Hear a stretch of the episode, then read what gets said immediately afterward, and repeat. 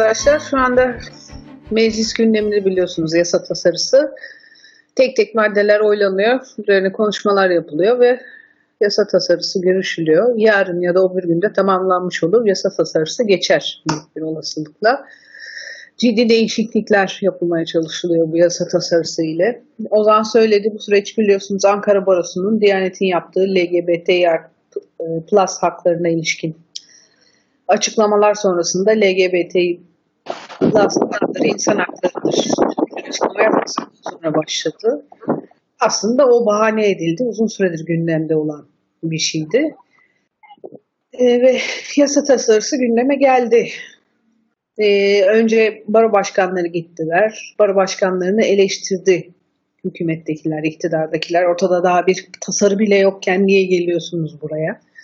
Niye çağırıyorsunuz insanları diye. Ama ortada daha bir tasarı yok demelerinden iki ya da üç gün sonra tasarıyı gündeme getirdiler. Komisyondan geçirdiler bir hafta içerisinde. Ve hemen genel kurulu sundular. Bundan sonra ne olacak? Genel kurulda oylanacak. Ondan sonra e, resmi gazetede yayınlandığında yürürlüğe girecek olan bir tasarı bu. Buna dair bir sürü tartışma var biliyorsunuz. Tasarının içeriğinde ne var? Belli başlı birkaç tane önemli değişiklik var. En çok gündeme gelen ve en çok tartışılan değişiklik çoklu baro. Yani e, nüfusu 5000'den fazla olan baroların bulunduğu yerlerde 2000 kişinin imzasıyla ve katılımıyla yeni baroların kurulmasının önünün açılması. Hangi iller bunlar? Şu an için İzmir, Ankara e, barosu, bir de İstanbul barosu tabii. Antalya barosunun da 4757 üyesi varmış şu an itibariyle. Çok hızlı üye sayısının arttığı düşünülürse baroların o da birkaç ay içerisinde 5000 sınırını yakalayacak. Yani aslında onun da Antalya'da da ikinci baronun kurulmasının önü açılmış olacak. Sırada başka iller de var tabii. Bursa gibi iller. Onlar da buna dahil olacaklar. Oralarda da ikinci barolar açılabilecek.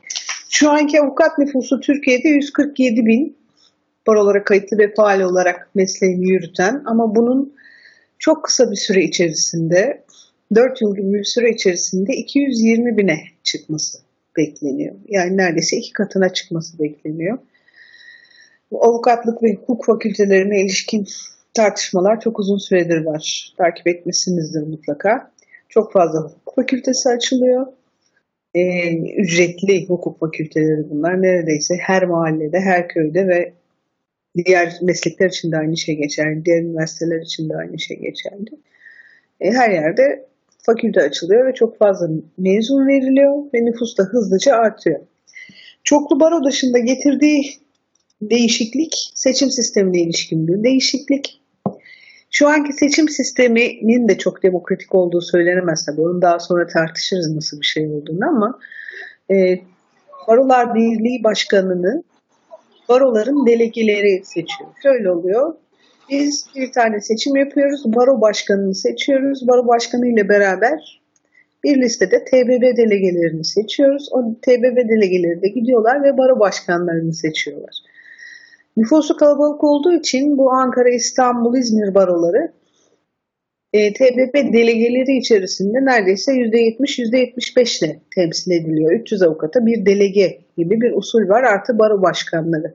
Buna dair bir değişiklik getiriyorlar. Şöyle ki e, 46 nüfusu bir baro var mesela. En düşük avukat nüfusunun olduğu baro Tunceli Barosu.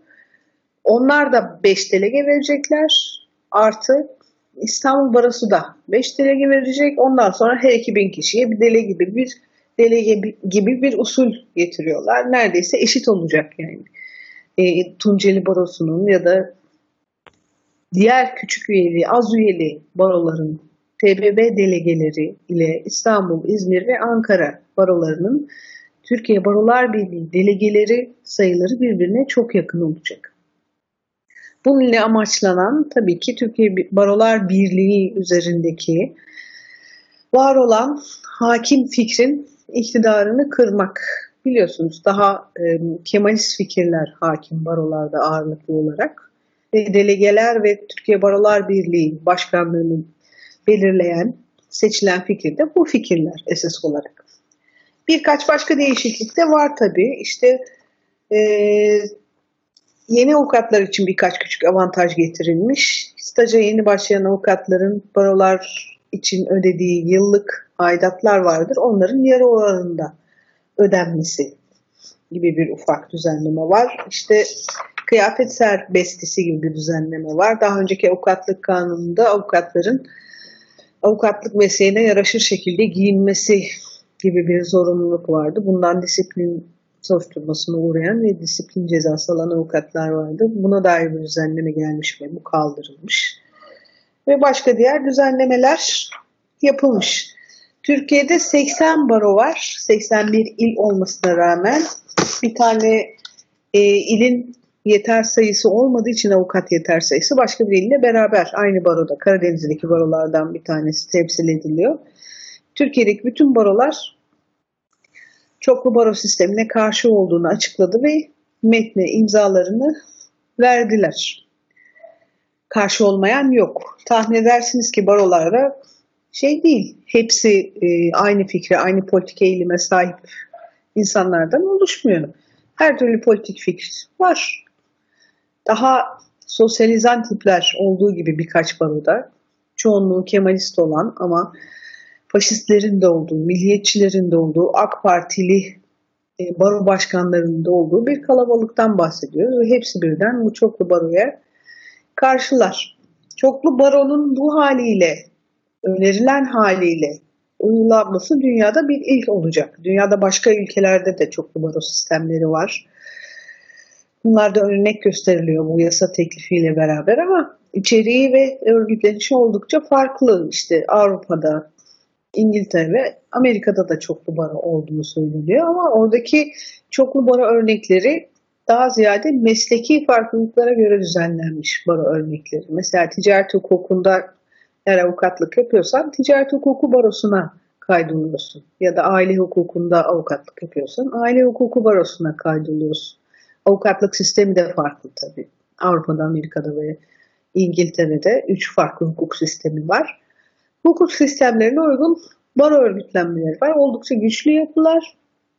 Ama bu bize önerilen sistem mesleğin kendi içerisindeki uzmanlaşmayla ilgili değil ki Türkiye'de zaten avukatların bir uzmanlaşmasından söz etmiyoruz. Öyle bir örgütlenme biçimi yok burada. Ee, daha pratikte uzmanlaşma gibi bir şey var. Ona uygun bir baro önerisi getirmiyorlar. Ne olacak şimdi çoklu baroyla? Özellikle Ankara'da mesela 50 bine yakın 47 bin faal avukat var. 50 bin yakın zamanda bir yıl içerisinde çok uzun süre geçmeden 25 tane baro kurulabilecek. İzmir'de 20 bine yakın avukat var. İşte orada 10 tane baro. Ankara'da aynı şekilde, Antalya'da aynı şekilde pek çok baro kurulabilecek. Bu barolar nasıl barolar olabilecek? Herhangi bir meslek tanımlaması yok. Ticaret hukuku, ceza hukuku bilmem ne gibi. Farklı fikirlere sahip insanlar bir araya gelecekler. Milliyetçi barolar kuracaklar. AKP'ye yakın barolar kuracaklar. Ya da diyelim bilmem ne takımını seven barolar bile kurulabilecek. Bu kadar açık e, bir düzenleme bu. Yani hiçbir sınırı yok. İstersen sarı kanaryaları seven ya da sevmeyen barolar diye barolarda kurabileceksin. Yeter ki 2000 kişinin imzası olsun.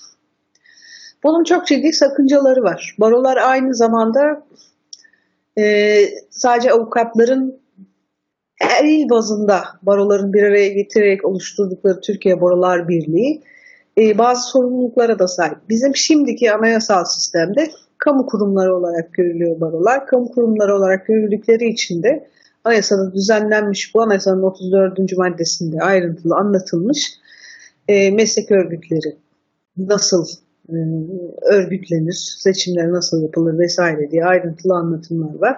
Kamu kurumu niteliğinde oldukları için de devletle bazı ilişkilere sahipler. Genel yargı içerisinde aldıkları yer ve konum itibariyle de bazı ilişkilere sahipler. Bütün bunların değişmesi yeniden konumlanması anlamına geliyor. Şimdi barolarda Parası olmayanlar için Türkiye Barolar Birliği'nin ve her il barosunun bazı düzenlemeleri mevcuttur biliyorsunuz. Eğer bir ceza yargılaması yaşıyorsanız ücretsiz avukat talep edebilirsiniz. Ya da e, bir hukuk yargılamasında bir avukata ihtiyaç duyuyorsanız bu boşanma olabilir, işte şiddet olabilir veya işçilik alacakları olabilir. Eğer yeterli geliriniz yoksa barolar yine size ücretini barolar tarafından ödeyerek avukat atayabiliyor ve onunla devam ediyorsunuz ondan sonraki yolunuza. Çok ciddi sıkıntılar doğacak bu tarz işlerde. Hangi barodan CMK ya da avukat haklarından atama yapılacağı yeterince açık düzenlenmemiş. Şimdi eğer avukatların bu işleri yaparken sahip olduğu belli bazı ilkeler ve uzun süredir yürüttükleri bazı mücadeleler de var. Özellikle ceza yargılaması anlamında. 1990'lı yıllarda biliyorsunuz Türkiye'de işkence çok yaygındı. Şimdi yeniden gündeme gelmeye başladı. Karakollarda ve hapishanelerde yeniden insanlar işkencelerle karşı karşıya kalmaya başladılar. Ceza muhakemeleri usulü kanunu ile 2000'li yılların ortasından itibaren bazı değişiklikler yapılmıştı ve yargılamada avukat mecburiyeti getirildi pek çok alanda. E, ve gerçekten iyi müdahaleler de oldu. Karakolda polis eşliğinde vermiyorsunuz ifadenizi. Mutlaka avukatınızın olması gerekiyor. Avukat talep etme hakkınız var. Gelmek zorunda. Avukatla beyan vermediğinizde yargılamaya başlayamıyorlar. Mutlaka avukatın eşlik etmesi gerekiyor size. Bu e, işkencenin önlenmesinde çok ciddi bir adım olmuştu ve hala süren de bir uygulama. Bu hak kaybedilmek üzere çok ciddi yıpratıldı tabii ama şöyle bir şey düşünemiyorum ben. Mesela hükümete fikir olarak yakın bir baro, AK baro diye tabir edilebilir ya da milliyetçi bir baro kurulduğunda oradan atanan bir avukat karakola gittiğinde ki bu otomatik yapılan bir atama ya da polis seçecekse eğer şu barodan avukat gelsin, bu, bu barodan avukat gelsin diye sizin oradaki hak kaybınıza ya da polisin size yaptığı işkenceye hiçbir şekilde müdahale edilmeyeceği anlamına gelecek. Şöyle şeylerle karşılaşacağız mahkemelere gittiğimizde. Hakimlerin politik duruşu da belli. O da bir operasyondu. Uzun sürede tamamlanan bir operasyon oldu ve hala da sürüyor. Orayı da yeniden şekillendiriyorlar zaten. Ee, hakimler hangi baroya üye bir avukatla çalıştığına bakacak vatandaşın. Muhalif baro üyesi bir avukat mı var hakimin karşısında ya da hükümete yakın baronun üyesi bir avukat mı var hakimin karşısında. Buna göre de dosyalar şekillenecek. Elbette ki hükümete yakın olan baroların mensubu avukatların aldığı ve yürüttüğü davalar daha kolaylıkla karara bağlanırken e, muhalif barolara mensup avukatların aldığı davalar aleyhine karar çıkması daha kolay bir hale gelecek. Yargı zaten siyasal, siyasal olmadığını hiçbir zaman ifade etmiyorduk ama 3-5 kırıntı kaldıysa geriye e, yargılamanın azıcık adilliğini sağlamak açısından bütün bu avantajların da ortadan kalkması anlamına gelecek.